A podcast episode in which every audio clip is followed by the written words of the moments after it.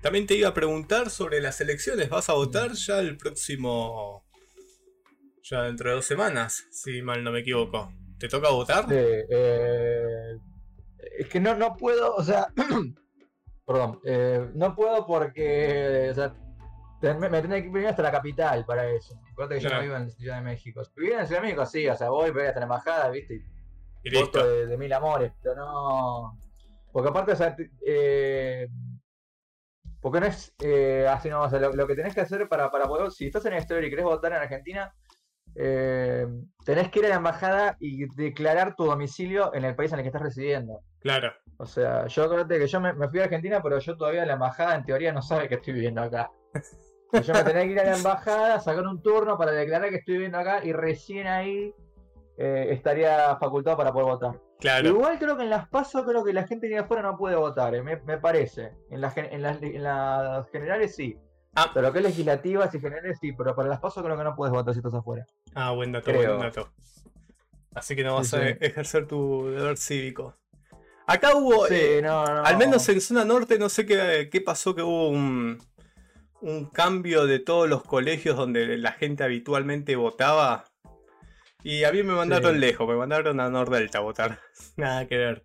Uy, boludo, así a nosotros te mandaron hoy, Dios, justo con, Así que con bueno, los carpinchos.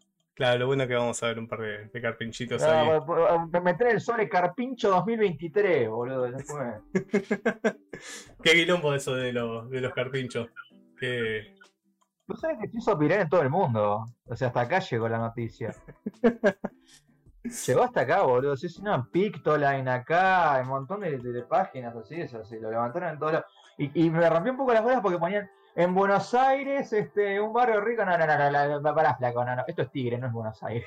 Aclarar. Y es algo que te das cuenta hasta que te vas afuera que pasa eso, que en ningún lado existe, al menos que yo conozca. Este concepto del conurbano es algo exclusivo de Argentina, al menos de Buenos Aires.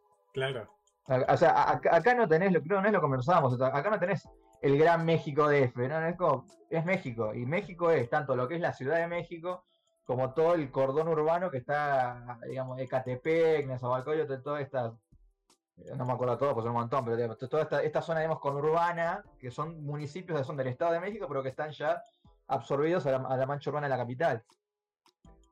Eh, Y, y acá no Claro. está esa distinción, ahí es Ciudad de México y punto. Bueno, Sí. pero vivo, vivo en el Estado de México, Ciudad de México. Y es una división bastante contraproducente. Después ya se ha visto en, en todas las políticas, por ejemplo, del año pasado cuando querían hacer las políticas de la, de la pandemia, que Ciudad de Buenos Aires decía una cosa y, y Buenos Aires decía otra, Claro. cuando en realidad eh, es, es lo mismo. O sea, no, sé, no, no, no es que son dos mundos sí, sí, distintos. hasta- sí, bueno, es que ahí está un poco el tema, ¿no? Este... De hecho, hasta me acuerdo que cuando, cuando la Suprema Corte falló a favor del gobierno de la ciudad, fue como que varios dijeron, o sea, para la Corte Suprema el conurbano no existe, Claro, básicamente, porque estás, de- estás decretando que una me- estás va- va- avalando una medida legal de un gobierno que se termina en General Paz y Rachuelo. claro, no, no tiene Se sentido. termina en Puente de la Noria. Y Como- después que improvisa, ¿qué hacemos? Que, que hay una barrera invisible que el que vive en Vicente López, el que vive en Lanús, Claro. No hay, una- no hay 20 kilómetros de distancia entre la ciudad y el resto, como para que no se propague el contagio, ¿viste?